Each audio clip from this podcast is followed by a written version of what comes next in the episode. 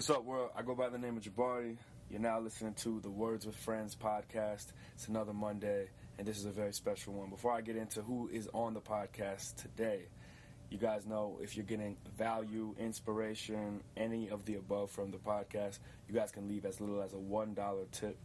That's less than a coffee, that's less than a sandwich, and that's the price of inspiration for you. All right? You guys can go to patreon.com slash Jabari, patreon.com slash Jabari, and you can leave as little as a $1 tip, and that ensures that the podcast keeps going, that I can keep bringing this to you guys as frequently as possible. But without further ado, um, man, many of you guys know, for those that don't know, know that uh, this year uh, I have been involved in consulting on uh, some of my really good friends' music festival.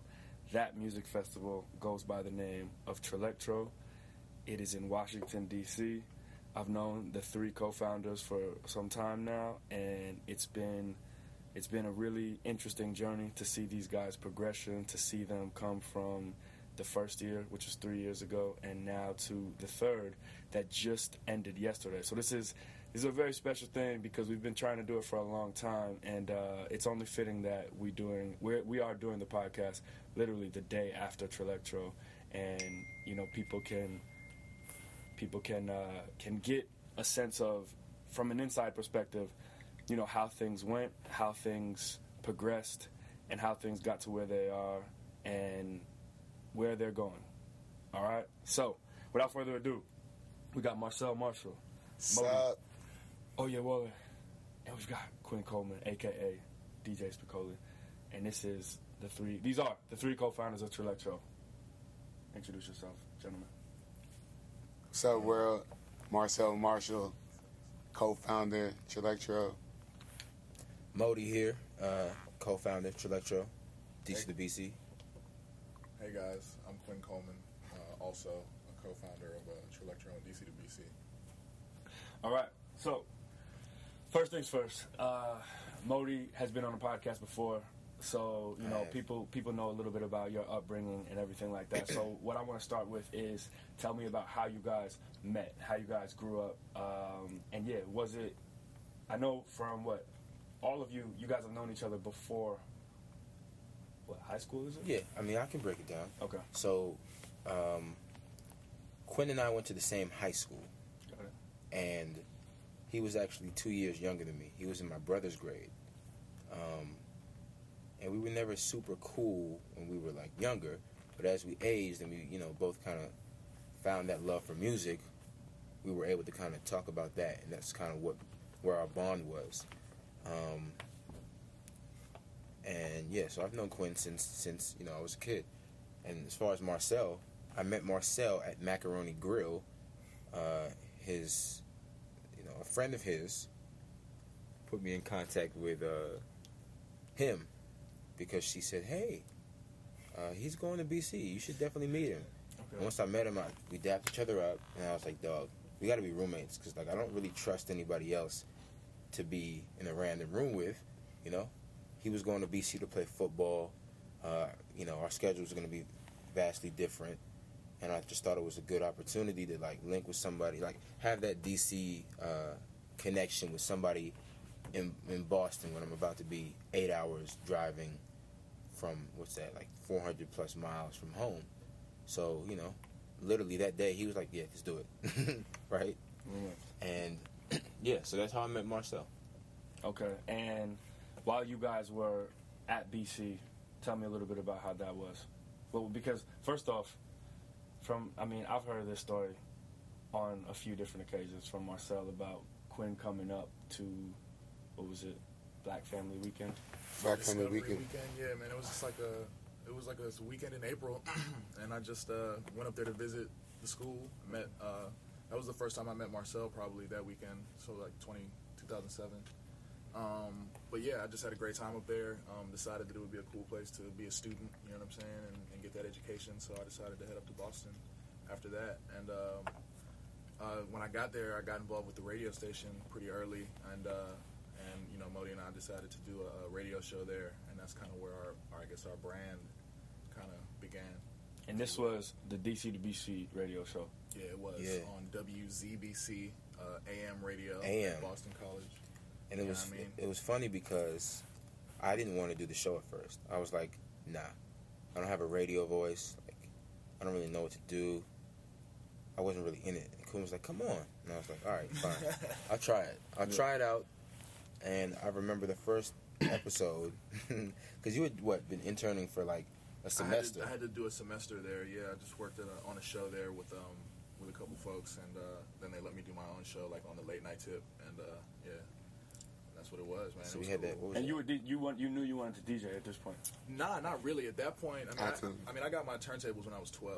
When I was 12 years old for like either my birthday or Christmas. I had a Mhm. bunch of records when I was a kid, and I would like you know scratch and play. Like I had some Big Pun records and some Warren G joints. I used to, but I never really took it seriously until after the radio show started, and like I realized that I could start rocking dorm parties. Mm. The dorm parties is what what really got me into DJing, and then I started doing more and more events on campus, and and now I do it, you know, semi for a living. You know, Yeah, yeah. I think I'm a professional. I'm not sure yet. You know I mean? I, I have to pay you, so you're I mean, a I get professional. I get bread, it, but I don't know. Um, okay, so tell me a little bit about this BC experience, and please, you know, don't hold back. Like, what what was college life for all you guys when you were all there at, at once? It was pretty tight, I think. Right? It was just like a lot of. I mean, it was a lot of partying on the weekends and like you know, but like even during the week, it was just like a lot of chilling. I mean, we still had class and work to do, but like we were really Yeah, class. we got to kick it a lot, right? It was kind of cool, like you yeah, know, we got to kick it a lot. yeah, Played a lot of FIFA. right, Listened to a lot of music. a whole lot. Um, hung out with a lot of people. I mean, I think the best part about college to me was the weekends. We didn't have any money. We were so broke.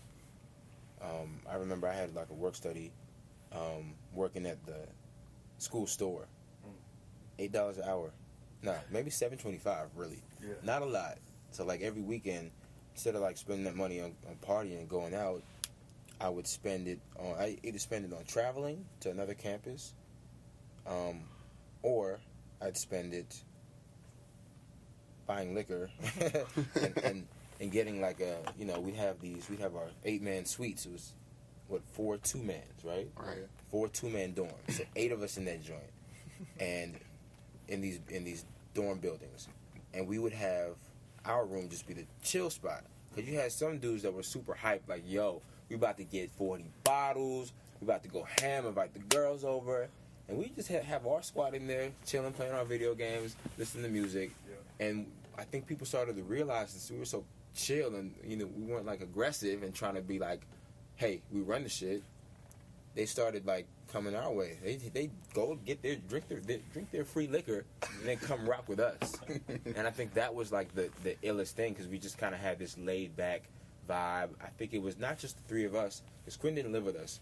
It was Marcel and myself and another roommate of ours, Ricardo. Ricardo. And the three of us in that eight man would make that room like so epic to me. I always was like, you know, that was the best part about college Yeah. having Ricardo as a roommate because you know just that energy together. We just knew how to uh, set the good mood, and I think that's how we kind of started setting the mood for like the events we do. Like we just know how to have kind of get that vibe together.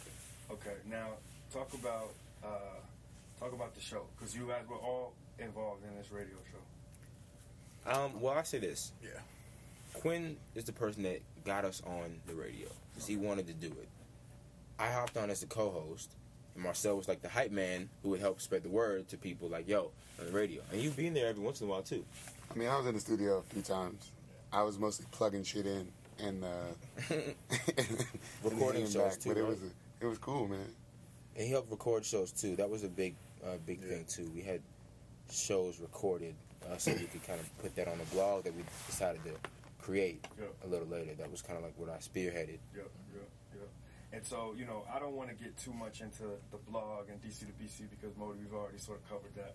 Um, and for those that haven't heard that, you can go to listen to the first Words with Friends, literally the first one. Number And, one. And, and hear The the original. story of that. So now let's fast forward to uh, post college. And what are you guys doing? Like, where are you at? Like, what is the mindset? Is it is it let's take this like i just want to hear about the turning point of when you started to think about dc to bc as a company and not just a radio show that's a good question, man. I think that I guess when I think when Modi was still in school, so like 2007, 2000, or maybe it was after that, in 2008. Um, when was the first time you? When was the first time we sponsored a show? Was that? I think we. I like think we were. I think we were just. I was just out of college, Yeah. and I had, you know, I think I was just out of college, I and don't we. remember. I know 2010 I was- we did the one in New York with Chip the Ripper and all those guys. That was 2010. Yeah. What was before that? Smokers Club tour? Oh yeah, it was the. It, Was it that first one? Was that Smokers Club tour? Where was that? In DC? No, I want to say that the Smokers Club tour happened in New York. joint. Nah, that was a Hustle Simmons, Hustle Palooza. There was also there was also a joint that Pat is dope, um, and Toby, aka Task Productions. Out in Maryland somewhere. Yeah, we did that Maryland joint. Ooh. yeah, That, that, was maybe first. That was the first joint ever. It was at this weird venue. It was cool. Mhm. It was Dom, maybe Currency too. It was really tight actually. Early, they were doing shows early. Yeah, out here. You know, Yeah. yeah. Right. Okay. And Pat was just woo. Pat had all the girls out. Toby had the vibe right. It was it was tight. But yeah, man. So we sponsored a few shows, and then uh, after I graduated in 2011, we did our first like full blown event, uh, you know, concert production, promotion, you know, with uh, with Kendrick Lamar. And Nah, it had to be that pool party though. Oh, the pool party was nuts. That was just a, that was just nuts though. It was just like a party uh, one summer that's We ended up- kind of wild. It was right here at this house. Oh no, it wasn't this house. It was this house, my old house, right around the corner. And then there was, uh, I mean, hold on. There was before that. There was uh, What was it? Child's Play. Yeah, Child's Play had. I mean, a- that was- Nah, Child's Play- was Child's Play after- happened out there. After Because the Quinn had just oh, that was after the. Kendrick one? No, no, no. So look, but Child's Play. I don't think I was at the. I don't think I was at. the first thing, I think the first thing where we actually decided, like, yo, let's try to do something, was like a Memorial Day pool party. And it oh. happened in 24 hours. It happened in 24 hours. We literally decided to do it We just went to and like just and blasted this thing up. around. Like, yo, Yeah. like come to this joint. And I think it was like I don't know. We had a couple hundred people show up to the crib. But it was like Hey. it was a couple hundred people, but it was like people from the internet, people we knew from real life. We had like Tabby had just like was like the DC dude, you know. Tabby Benet. You had Dre the Mayor was like Tabby was asking. No, Raheem DeVaughn was asking for vegan burgers. Like Had to get him. Had to get him vegan burger. all of this, it was like we Had were just some kids, and these guys were at the joint Yeah. rocking out, and it was such a peaceful, perfect vibe. Like all creeds, all colors, all types of folks. People were just excited to mingle. This was the Labor Day. Right? I think It Memorial Day. No, Memorial Memorial Day. Day. Memorial Day. Quinn And just then I graduated. Yeah. It was I like made Quinn- a video from it. You Yeah. did make a video. Yeah, I made a It video was like from it was like It was like one minute. it was a one minute video of, of that weekend, and like the, the it was like twenty seconds of the pool party in the video. Is that when Quinn You were in the you threw somebody in the threw somebody in the pool? Or No. that was a different a, another yeah, video. yeah, that was Ashley. That's when we started documenting too. We understood the importance of documentation because Yeah, yeah. some like people documented that and people saw that and they were like, "Whoa, Yeah, yeah, that was what's crazy. going on out here?" Yeah, I had no shirt on and a, and Whoa. a wood chain. Whoa, easy. Yeah. teach me how to whip it.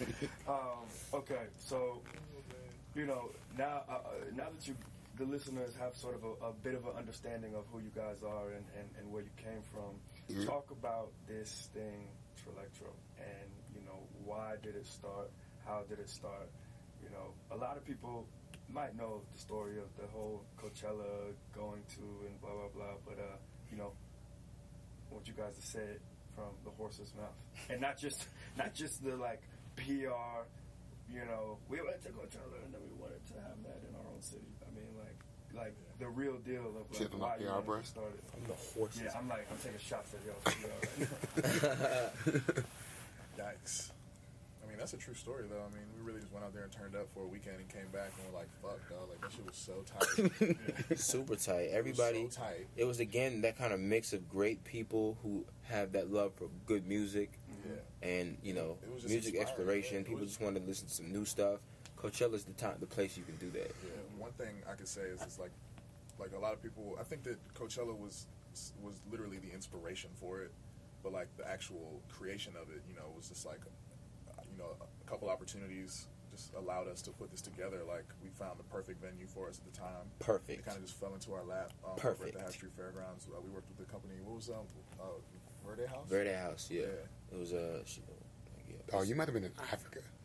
Yeah, I, Africa? Part of that- I was I was in that took place Nigeria for for like, I think June or no May, but we were but we were still working. We were skyping and Yeah. or G chat video whatever and emailing. Uh, we were in different time zones, but we still got it done. Still got emails out. Yeah. So we booked that entire show crazy. with all of us in different places. in four months. It was like we put it together. We just like the, we we had thought about. We came back. We were like, dog, what if we had our own festival? We like talked to some people about it, and like you know they were like, uh, it's pretty tough to put together. Blah blah Mm, blah. Someone So- said we wouldn't do it. She was like, oh, come on, don't take it. Don't take Nah. it. I'm sure. I think that's the only reason I was like, oh, Yeah, we're gonna and do it. Yeah, it.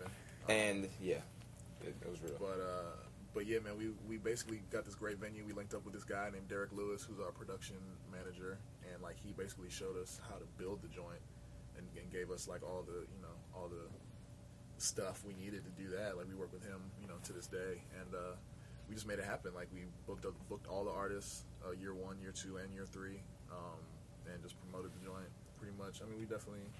I don't know. It's crazy. We just came back and, and just made it and just decided to do it. Decided to have this festival. So year one of the festival, you know, that was um, that was two years ago now, and uh, okay, so looking at what you guys know, three three years in the game now, what would you have wanted to know when you first started year one? Well, I think on my end, uh, it's just how to speak, how to build these relationships with with the uh, agents. Mm. That's really tough. is. and we, you know, we never had like formal training. This is us just reaching out. Mhm. You know, it's kind of. I remember when I was a kid, and this is a tangent, but I used to call people, and I used to be like, "Hey," and they'd be like, "Hey," and they'd just be like a weird, awkward exchange until I got to what I wanted to get to. You know, it was just like I didn't know the proper protocol for a phone call because I just had never been coached. So Mhm. one time I called my my friend Andy, and his mom was like, "Look, this is how you do it. You say hello, may I please speak to," and that's the template for calling somebody. Right? We need that. T- we need like the template for reaching out to an agent. It's a little more complex, but essentially, wish we had that from jump because I think it just makes everything easier. You like these agents have these relationships with so many people, and they're very. I don't even know the term. They're very. Sometimes it can be very difficult and curt, Mm. and you know, even like I have friends that are agents, and they're cool when they're friend and when we're hanging out. When they're in agent mode, they're agents. Yeah, yeah. You know, it's a business. It's a cutthroat business. So it's kind of got to be like that. So learning how to approach agents, I think, would be one of the top things. Okay. And for those that don't know, when Modi says agents, he's talking about the booking agents for the artists, so the talent that is at the at the festival, right? So like, take people through that process. You know, like uh, It's really it's different, man. Like it depends. Like you know, I mean, agents they want they want checks, man. It's cool. You know, it's um, it's it's negotiation. It's you know, um, it's a lot. It's tough. It's it's really just like catering to an artist's needs and making sure you can provide what they what they need to come do their job. And like know, you run through that with the agent, and they make sure that it happens. And like you know, it's on you pretty much to to, to provide all this stuff, you know, and you have to. It's it's intense, man. Like it's a serious. it's a Right, serious I mean, business, you know? you kind of got to put yourself in like the position of an agent, right? Like Right. you, you have an artist, and like that, that artist, whether that's your biggest, that's a that's a, a money maker for you, and so you don't want to put that asset that you have at risk, like dealing with a janky promoter Right. here or there, right? So you, the, the agent is basically the person who's vetting the buyer, right? Right. And uh, and you as like a, a person who's putting on a show, you're you're the buyer. Um, and so that's their job is to just make sure everything is going to be on the up and up Right. when their artist flies out, because you know that's a it's, the entertainment industry is a volatile sort of place. Like people are changing agents every day and like moving to different situations. They're changing labels, whatever. So you want to make sure you do your best to sort of keep your artist on your roster, and so that that process is like built. Um, if you're a new person sort of jumping in the game, you haven't built any equity or there isn't that trust necessarily. And so like year one is, is about trust. You know, it's like these these, It still these is, agents man. still is about trust. it's still about trust. But like they you know, I don't even think we could even like get avails or like, you know, what's going on with like a, Yeah. a top artist that, Right. that an agent may may have. You know I mean? They'll test they you out have- with yeah. like an artist that like maybe is not booked as often.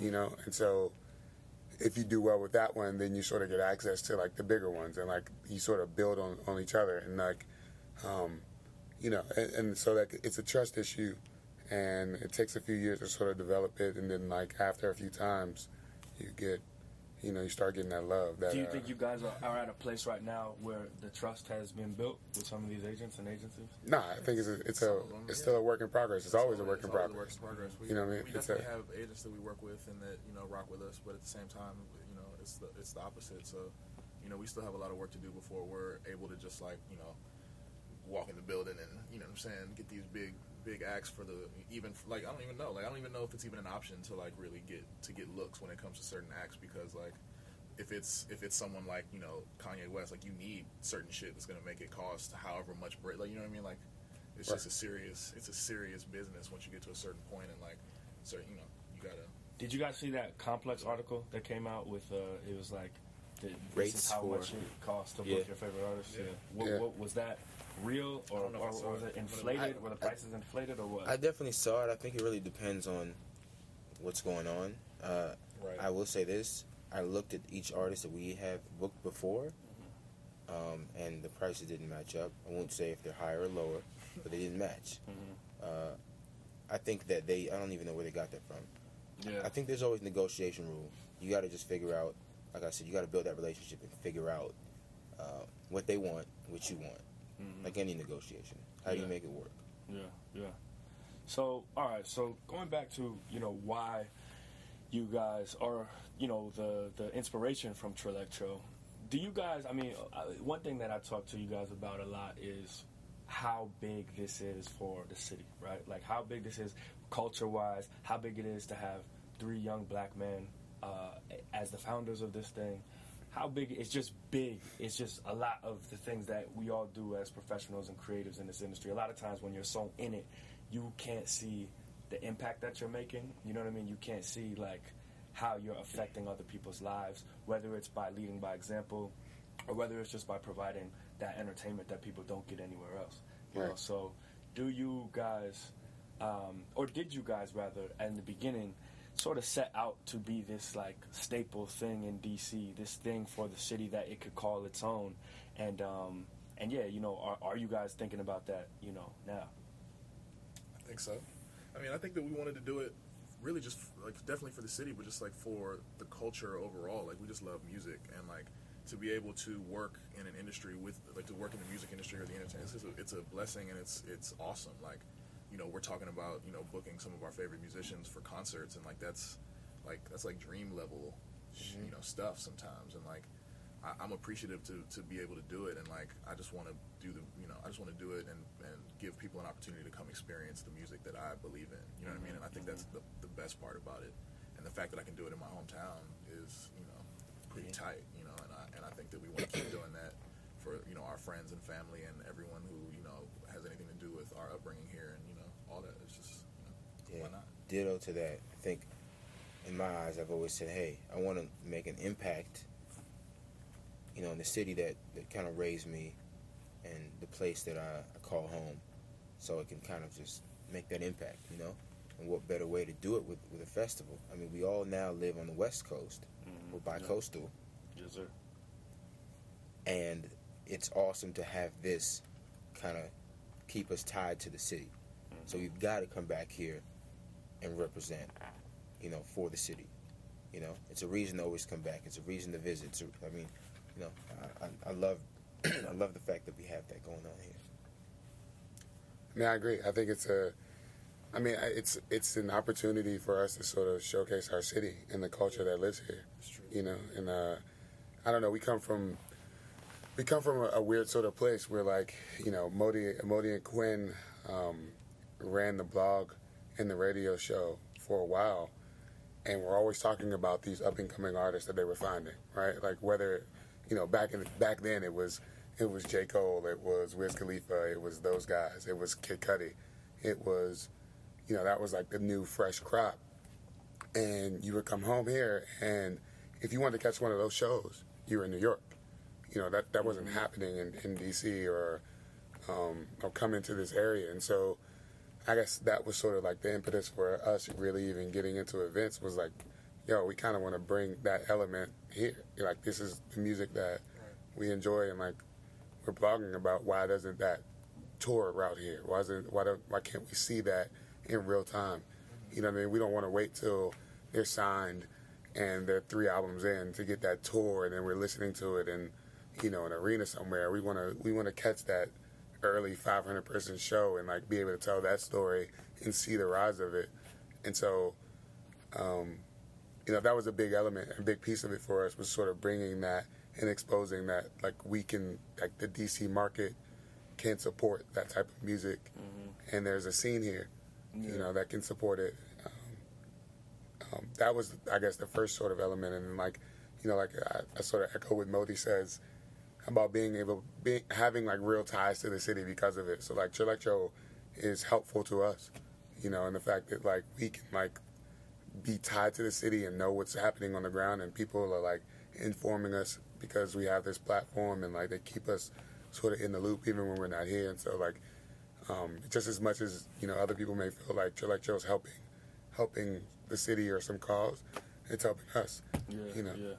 So, you know, one thing, because I'm so tight with you guys, I get to see a lot of the behind the scenes stuff that people don't see. You know, so like whether it's Crying, the tears, yeah, yeah, like the arguments, fights. right? Uh, the, uh, the the the the crazy booking conversations. You know, the the, the flip flops in the artists that are that are that have confirmed and then they don't confirm and then all this stuff. The the the the artwork, the video creation, everything. You know, so like. There's just so much that I want to talk about in terms of that, like, and what does it really take to pull this off. You know, I think I think a lot of people look at it, and now especially new venue, bigger stages, bigger artists. It's like okay, look at that, that was a feat. But I think other people might have this notion that like, you know, sometimes people just think, oh yeah, you're cool with that artist, and that artist jumped on the stage for you, and like, you know what I mean? Like they mm-hmm. don't really know how much work it takes. They don't know like how much work it takes to get this artwork as tight as it is, to make everything look in sync. You know what I mean? To make, I mean, like how many times were we like going through that website and like making sure that everything was like, okay, no, this doesn't work. This, you know what I mean? Yeah, like it, it works on mobile and like the experience on mobile and like thinking about things from a marketing perspective as like, you know, a lot of stuff we may think about is like, okay, how would I use this? You know what I mean? How would all of us use this? Because when we're going to a concert, these are the things that suck and that we hate when we're buying a ticket. So like, you know, let's make sure to fix that with this. You know what I mean? So talk a little bit about that stuff and like the behind the scenes of some of these things that people might not even know. Like, what, what's what's the what's the hardest part that each of you could have to deal with that you think people don't even have any mm. idea about? I think for me personally, this year the hardest thing about the event was organizing all of the uh, just like the logistics for the performances. Like literally figuring out like we had what. So we had twenty, like twenty six artists on our bill this year, and 27, twenty seven. Yeah. 27 so like half of them say are from dc so the other half of them are coming from wherever they're coming from they're getting in at this time and they need to be picked up at this time and like they need to hit the stage at this time and so like all that was probably that was the hardest part for me this year but like for like i don't even know what, I mean, yeah, I think I think there are a ton, of like misnomers out there just about how the industry works, right?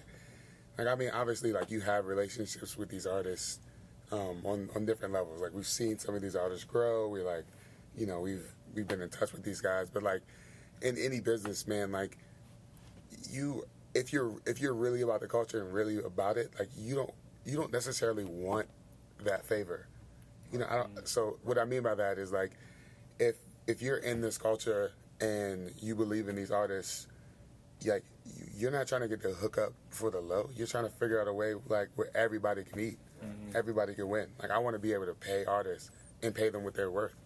You know, I'm not looking for the hookup, and um, and so I think that's a part of it. Um, and, and that's a big misnomer. Like you don't you don't necessarily, or at least with us, I guess, is that like people, you know, see that like you know Modi's sort of an extrovert and, and Quinn as well, and like, you know, they might see the people rolling around with this guy or that guy, and like yeah, that, that they will just hop on the stage for you, and maybe they will, but like that's not even an ask of ours. Mm-hmm. You know, it's like look, man, let's figure out how to make this work so like it's beneficial for you and this other guy, and I think that what sort of makes Tr- Trillectro unique is that like those are the things that we sort of think about.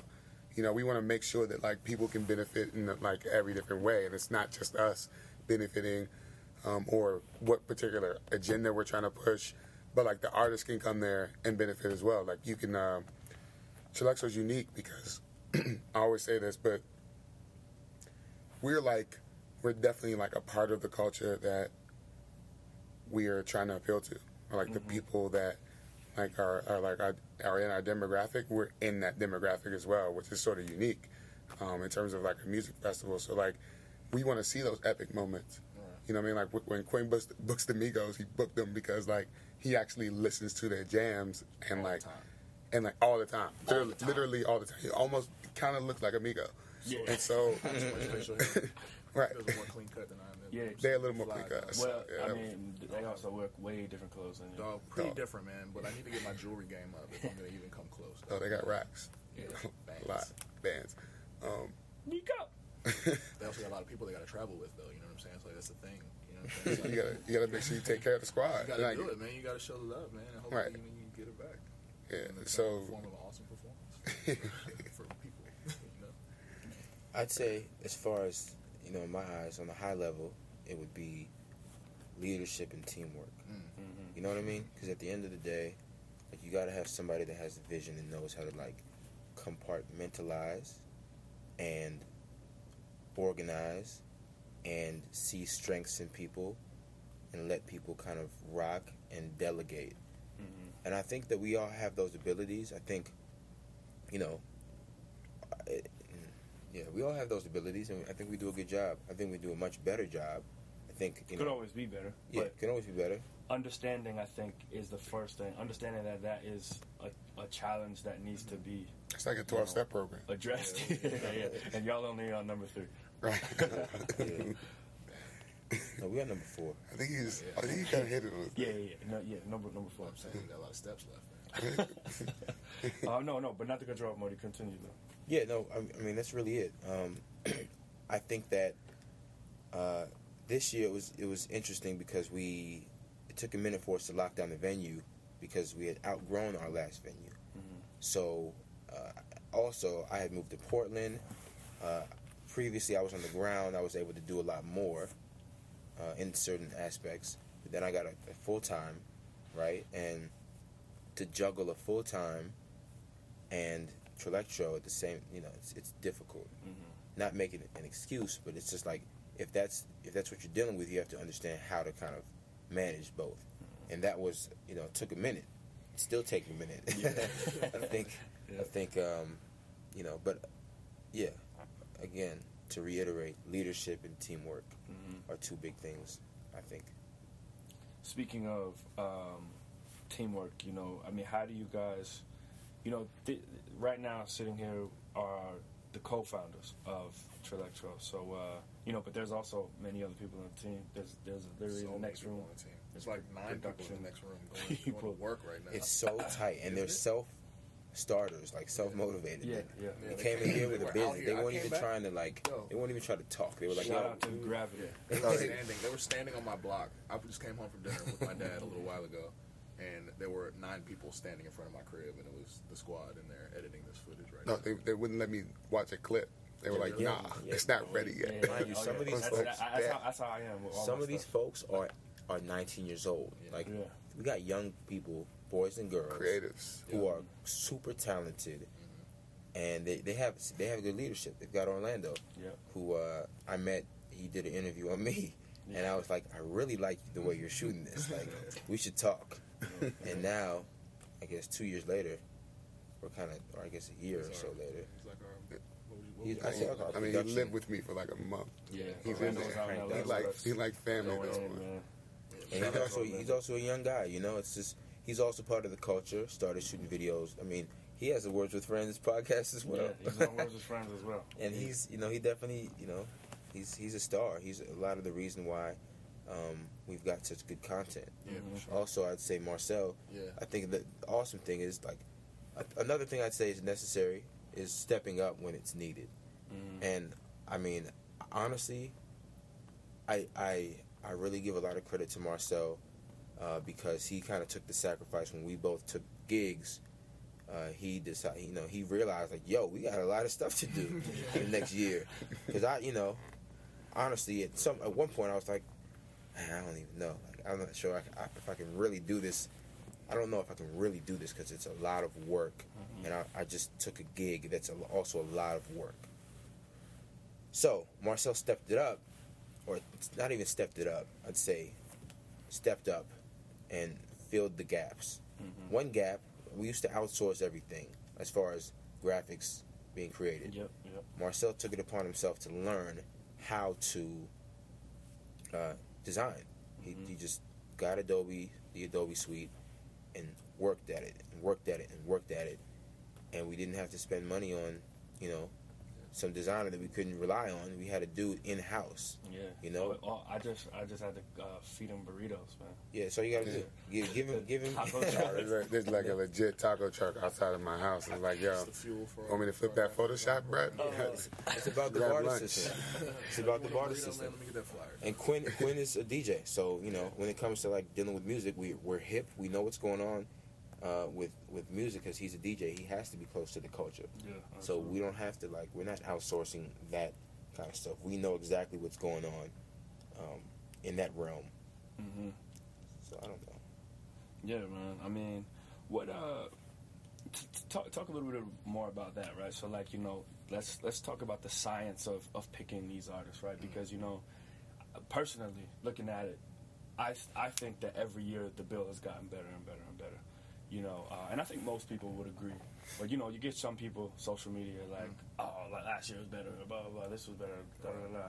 But um, you know, from from what I can see is you know it, I mean this year especially it was it was a team effort in picking these artists. You know, it's like we would just be just throwing all names in the pot, saying hey this person, this person, like, and you know sometimes stuff would be way off, but like everything I, I think that everybody suggested to to to the, the the group on who should play this year was like you know was pretty on point. So like what what talk a little bit about the process of like you know that that how we went through that you know the the, Yeah. the, the, I the mean, artist selection. The first step is you have to find out who's available. Like you have to pick a date, find out who's available. So that kind of Mhm. alright. That's the that's.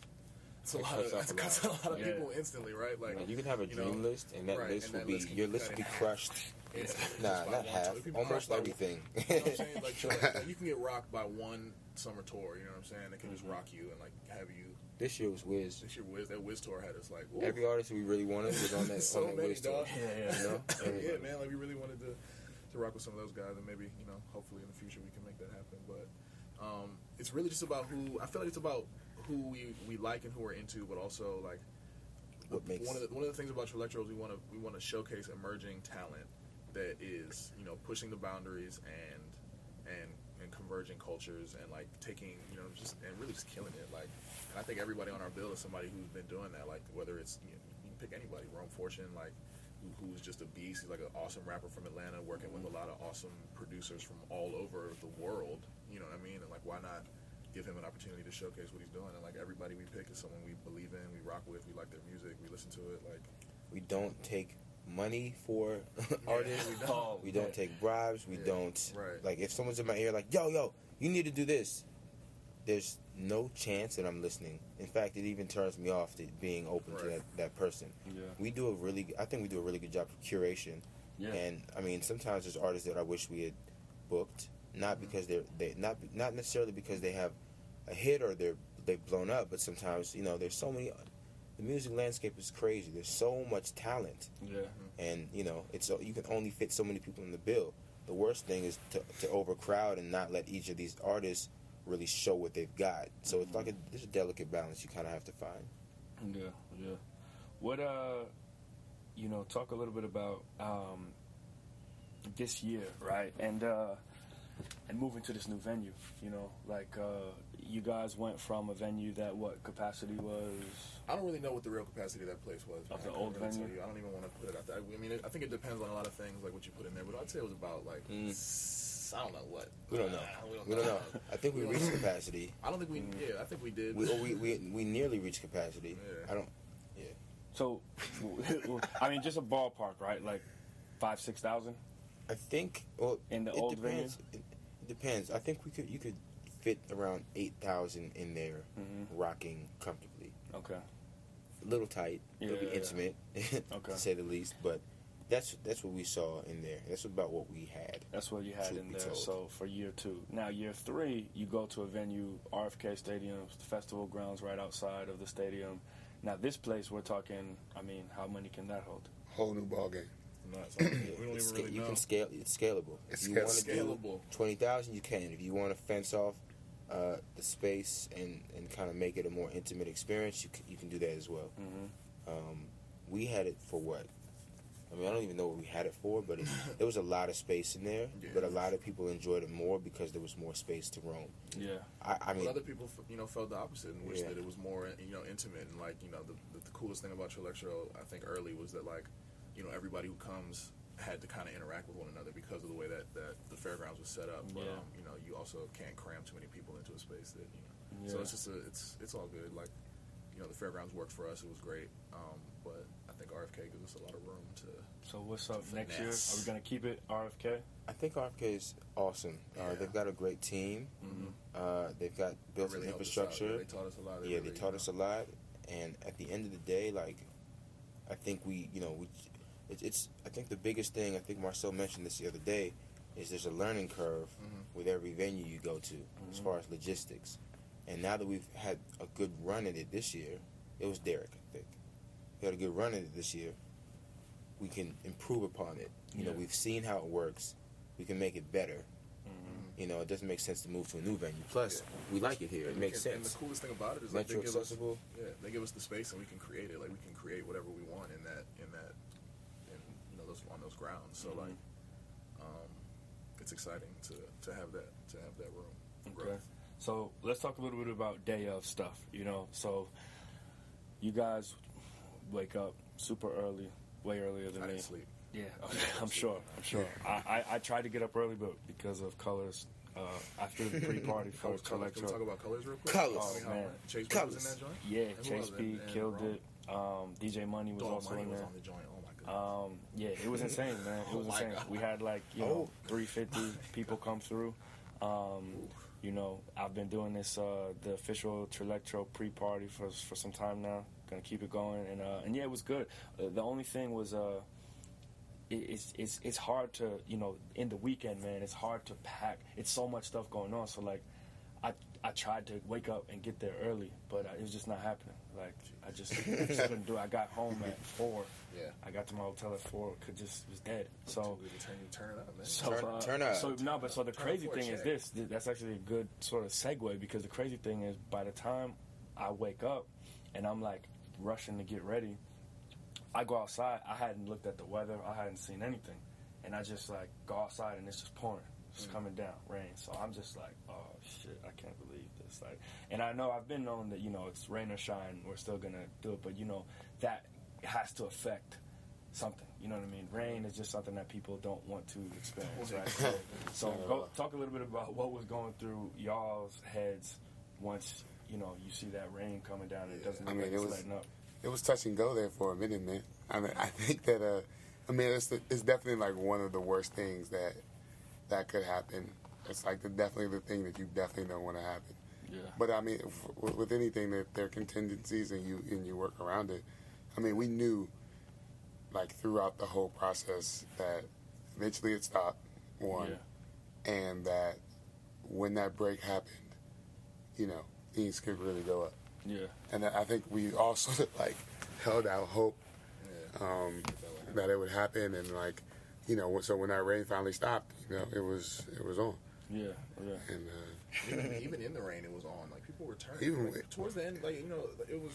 I think the rain was like a deterrent for people coming out. I heard like some people were like literally sitting in their cars waiting for it to stop raining, Mhm. and that's like you know unfortunate to like you know to just everybody. But um, but yeah, like once it stopped raining, the other joint was wild. It was Yeah. nuts. Yeah. and everybody was kind of everybody was ready to shake it off. You know what I mean? And I feel like it, it just helped. and it was cool. Yeah, it was nice. It was It nice. was nice. It Instead was like being like overwhelmingly, overwhelmingly, overwhelmingly hot. Yeah. Okay, so give me high points, low points. You know, what what are what are things that think that you guys think went as planned and went very well, and what are some things that you guys didn't expect and just was like, you know, this could this could be way better and there was stuff to improve upon. In my eyes, I think the worst part was we got to be, we got to get better with PR. I think we just got to get better there, and I'll leave it at that. Okay. And uh, well, actually, Yeah, add to that, Please. Uh, Because As you're far- not. as far as PR is concerned- you give me nothing. I think so. We work with an agency, and uh, I just don't think we got our our money's worth. Uh, we a lot of things were a lot of pieces were dropped. I mean, like day of there were there were top top tier media that were struggling to get into the building uh, because they weren't on lists, Mm. and that's not on us. I mean, we're part of that process, but we we actually spent the entire morning working on making sure that wouldn't happen. Mm. As far as you know, as far as that. Okay. Okay. Anybody else? Let's let's keep it on these low points before we get you know say the best for last. So Marcel, what do you think? What happened that that that could have been better? Um, I mean, it's just a, it, it's just the logistics. I think Modi sort of touched on it earlier. There's a, you know, there's a learn, there's a learning curve. Like uh, RFK is is uh, and every venue has sort of its, its challenges, and so like RFK, the way the venue sort of built, you know, all these people are sort of funneled into the same sort of entrance, right? And then like from that point, you have to sort these people. And the most difficult part about, I think, for me about throwing a festival is processing people, whether it be artists, Right. um, backstage people, media, general admission, Vendors.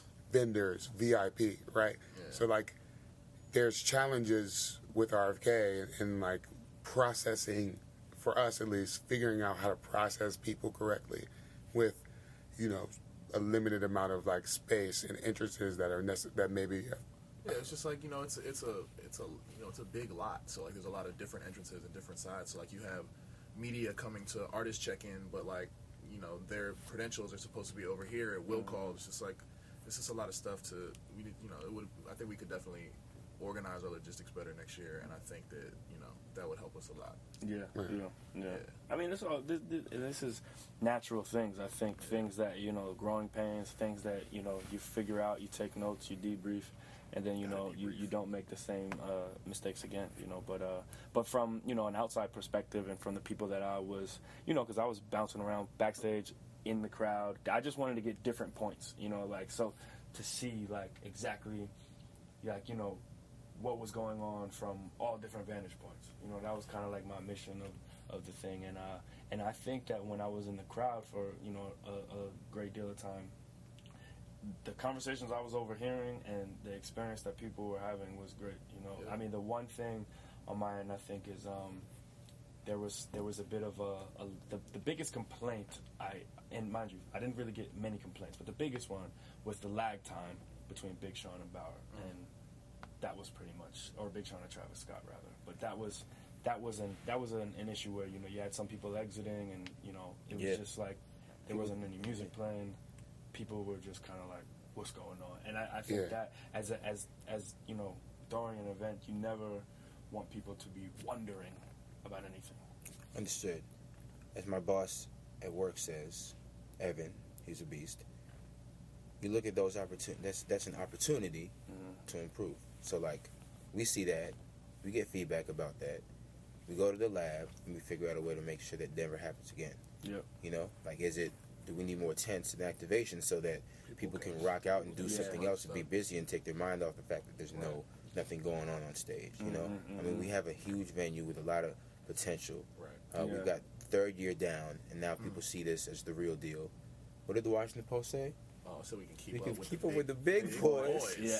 I saw that the today. big boys, so that's scary. Big, yeah, it, it is scary, but I think is it, you know, big boys are. I mean, Coachella's a super man, boy. That's not a boy. That's a Yeah. man. that's, a, that's a grown man. That's that's that's Mr. Miyagi. That's too easy. Is that That's a God, lot of people. level? Is that I don't even level? know. I don't know if we can keep up though. I mean, maybe we Mm, nah, can. never say stuff like that. We I can mean, not- definitely I mean, keep we up with the gotta- big we gotta boys. Get up. We gotta get up. We're almost we're, we're en We route. still gotta get up. To We're on the right boys. path. Super big. They didn't say super. You said super big boy. That's Man, man, Man. Yeah, I don't know about that. We still we, we're like tweens right now. um, okay, cool. And so now let's get to you know high points, man. I mean, first I'll, I'll just start it off, man. Uh, Oh, oh, Uh, yeah, go yeah, you take wanna that steal one. it? you want that one? I'll, I'll- All right. I'll take I'll take the positives. Um, for me, the best part uh, was, man, I think it's Travis Scott. I think the best part was Travis, and you know I know there were some issues outside of of uh, of, of the performance. I and, kind of and- love to talk and- about that. and yeah, we can. We absolutely can. But um, but you know, Travis, as a performer, man, this guy commands the crowd. And I I've and never that, seen anything like it really. yeah, you know, and I mean the what he did and what I mean, he- he's a legit, he's a legit rock star. Legit. yeah, yeah, He's a legit rock star. absolutely. But like, uh, yeah, and and and with with legit rock stars come all kinds of stuff, you know. But like, uh, but but he what he did and and and how he took you know a Baauer set that was you know people people enjoyed Baauer and they rocked with it, but a lot of people were like it was a long set, so a lot of people were just kind of ready and waiting, and then there was like I said that lag time. But what what Trav did when he just came on that stage and just was like, yo, this is mine for the next Yeah. 15, 20 minutes. I think that just set Trillectro off. Mind you, he was a surprise artist, And he was a surprise. so no one knew he was coming. So when he hit the stage, people freaked out. Yeah, yeah. yeah. Can we, So talk a little bit about uh, you know what what you were going Well, to say. it's so it's so crazy. Uh, the entire situation was so crazy. I don't even know how deep I want to get into. Get it. into it. Not that deep. You don't have to be that deep. I'm gonna keep it high level. In short, he freaked us out, saying that he wasn't gonna come because he was in Mexico with Kanye recording, and he was at the airport looking at his had his airplane about to let it rock. And I, and I saw he was texting with uh, s- someone, Yeah. and I saw the text stream, and I was like, "Whoa, this dude's like wow! Like he really, he's really about to just stay out there and work with Kanye, and potentially, you know, will definitely miss the show." Mm-hmm. And you know, long story short, that was a big issue, freaking us out like that. All of a sudden, we get a call like, "Yo, he just landed. He's on the way." Mm-hmm. it's like, Nah, nah. Yeah, yeah. you know, He's in the Exactly. car, bro. And we were like, and it's like, what? So then we had to clear the trailer out real quick for him, mm-hmm. figure out where to, you know, how to set everything up, and then he hits the stage like he didn't even miss a beat, like he was like he was always coming. Secretly, I think he just was like trying to freak everybody out because, you know, at the back end you're freaked out. We're all worried, and he comes out and kills it, and we're like, because God level. there was people not gonna call any names that were like, "Yo, I don't even care anymore, man. Let it go, let it rock." And I was about to cry. I was like, I was like trembling because I was like, man, I we, he was on our set last year, Yeah. and he bodied it. A lot of people, even those that were unfamiliar with his body of work, were like, "Yo, Who was Who's that? that who dude? was that?" And that is a star. When you Yeah. can do something like that to convert people off your live show, which is rare. Mm-hmm. Most artists can't perform live. Travis Scott thrives as a live artist Yeah. and I mean, he's definitely a diva, or I guess a divo, but it's kind of awesome. I like I like it in a weird, twisted, sick way. Everything about it. Talk a little bit about I mean about how he uh, you know for those who didn't have the pleasure of going to Trillectro about you know what what he actually said to the audience. oh man, he like he, He basically impa- incited a, almost like a little Mm, mini riot on the I, stage. I would It say was less of a riot and more like, like- yo, I like care controlled only about my fans. Like Yeah. this is about you guys. He started doing this new song called Mamacita, and like there was the pit area with all these people that somehow finessed their way in there. Well, a lot of them were media. Sure, okay, A- Media, media, quote unquote. and these people weren't hype. And he was like, "Yo," he stopped the show. He said, "Yo, get the fuck out of this section. I want all my true fans up in here." Get all he said, metal "Hop the Yeah. fence. Get over the fence. Get in here." So uh, you say something like that, everyone's like, "It's like the best thing in the world." So you know, literally, people were just went out- scared, just went and the media it, and the folks in the pit dipped because he was like, "Yo, get the fuck out. Get the fuck out." Yeah. right? And media and everyone dipped, and fans. I, I don't think they can actually hop the fence. So he actually He went hopped to the out, yeah, he fence went to the and hopped to the stage, and Nah, he- stepped yeah, he on top of the the stage just- yeah, it was crazy. and let them hold him up while he started. Well, not this- on the The stage, barricade, on like he the was on the barricade. barricade. He was on the crowd barrier. He was, it was in the, he was you know in the crowd just like touching. because the there's that gap, out, yeah. you know, that we have to have for safety reasons at the pit. And he just And he said- I don't care about that. I'm about to touch the people. Yeah, and he did his set in the the- in the crowd, crowd, yeah. with them holding him up. Security tried to get him down. He He was, was not like, having I just saw a was- video of it. You It see his right eyes. His eyes literally go up in the back of his head. Oh, he just has all whites and he's looking at security like it's just No, insane. So the and he's crazy about talking in third person like security saying Travis Scott can't be where he wants to be and can't go where he wants to go. It's like a it's like a wrestling match. It was so like crazy. stars. So like I'm telling you, everyone hit my phone. Everyone hit my phone like, "Yo, that was the best thing I've ever seen." Yeah, It was- pretty it wild. Twitter at that point, He I'm sure actually- Travis Scott trended at that. He actually flipped the venue. It was nuts. Like the Yeah. media that actually that he pushed out the pit ended up on the edge of the stage, Yeah.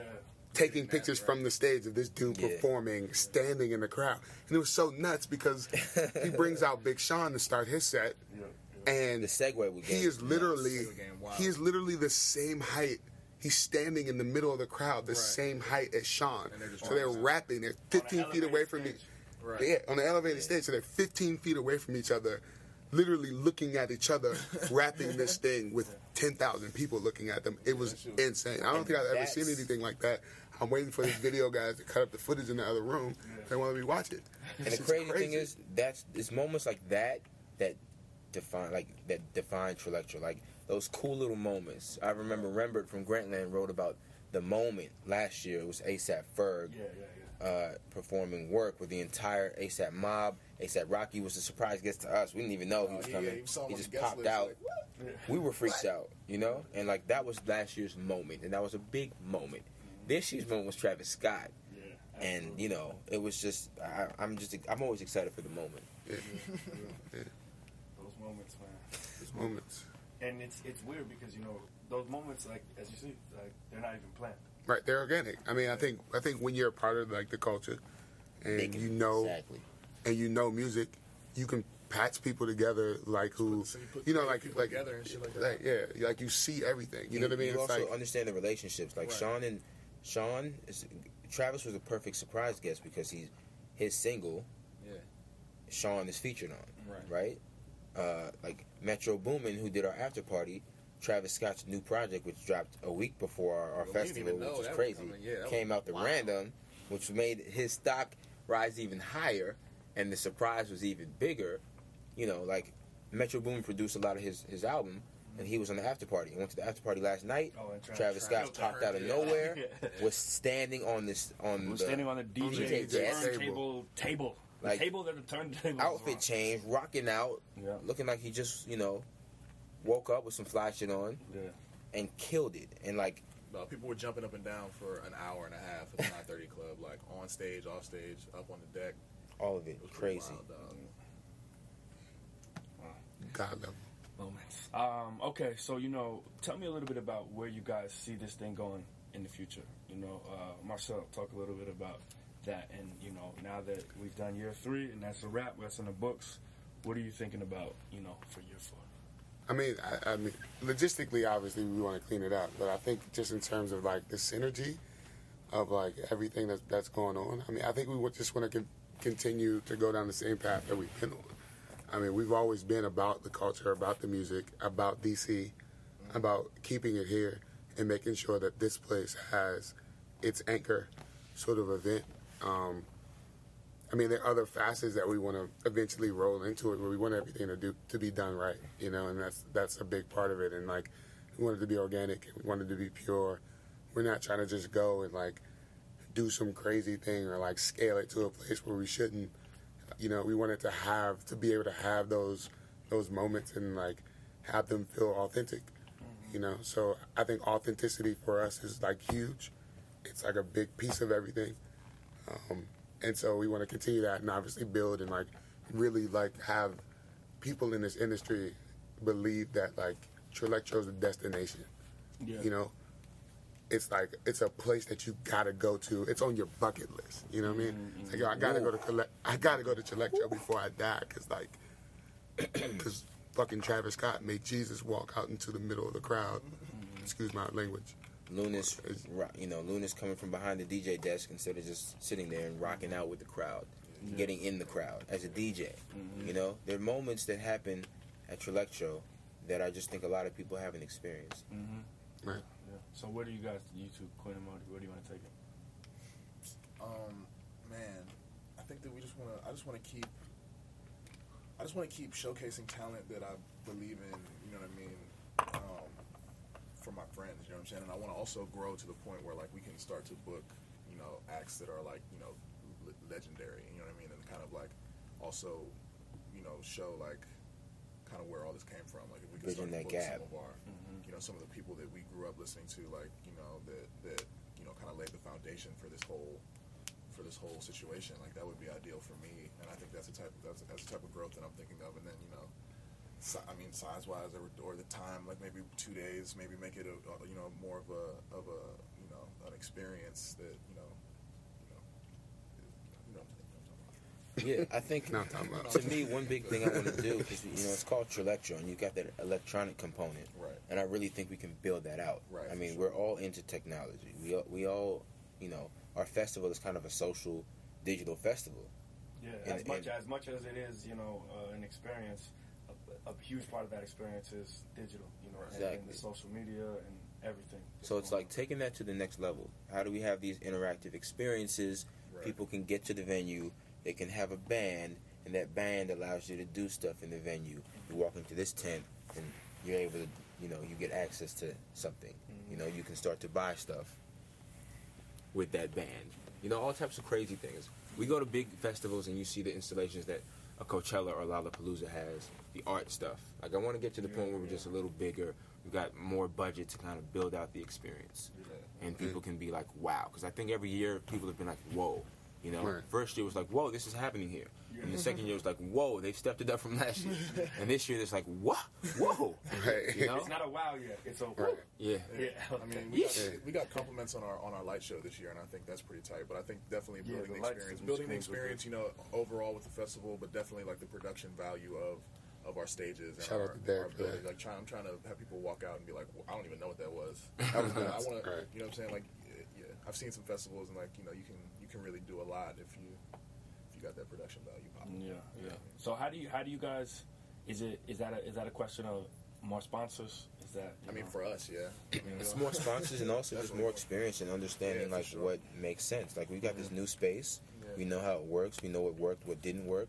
We can better kind of arrange all of that, and mm-hmm. I think everything will just kind of fall in place. yeah, I think we can definitely do. But also sponsors, where you at? Yeah, We're out here. We'd love to work with you guys for sure. And I mean, we, have a lot of cool people that we built relationships with over the last two years, and we'd love to grow that. You know, Mhm, mhm. so Awesome. All right, now uh, let people know where they can find out more about the festival and uh, when is that Trillectro after movie dropping? When can they and where can they see that at? well, Yeah, Trillectro.com. that's the first place probably. I just checked that out on uh, all social. We're Trillectro Yep. at Trillectro. Everywhere but Snapchat, but that's coming soon, per- perhaps. Um, yeah, Instagram, Twitter, Vine. We have a Vine account. Yeah. Um, yeah, we're on there. But I think the after movie work. I mean, we got people in the next room, literally Chopping working it up. chopping, chopping the work up. So hopefully it drops sometime next week. Cool. We're not going to give you a date yet, but it's coming soon. All right, bet. and um, you know, you guys let them know where they can find you individually. Um. Well. We made this My name- pretty easy for folks. Yeah. Right. Um.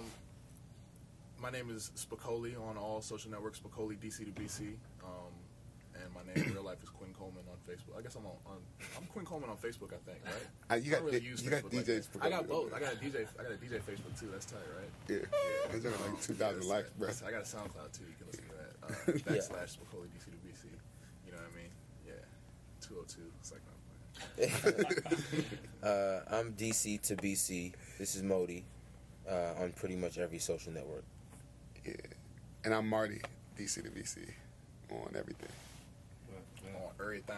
Yeah, And um, shout out to the other people involved in Trillectro as well. So I'll let you guys I uh, don't know their handles run that down. top. Well, you don't need to know. We don't need But this- we got we got a lot of awesome Whole so many teammates. people. I Uh, don't know if we can list them all. We can do it. uh, I think Every we can. single- I mean, Not everyone, but of course, lot the, people, the, so many people. I'd that say that out. yes, there's a, there's a lot of people that deserve shout outs, and uh, I think the core, like our team, is three of us. We've got Eric, um, Jason, we've got Nazuk, uh, Steve V, we got Steven, Green, aka Greenwood, Steve Place. uh, Mike Sanchez, a lot of Steves.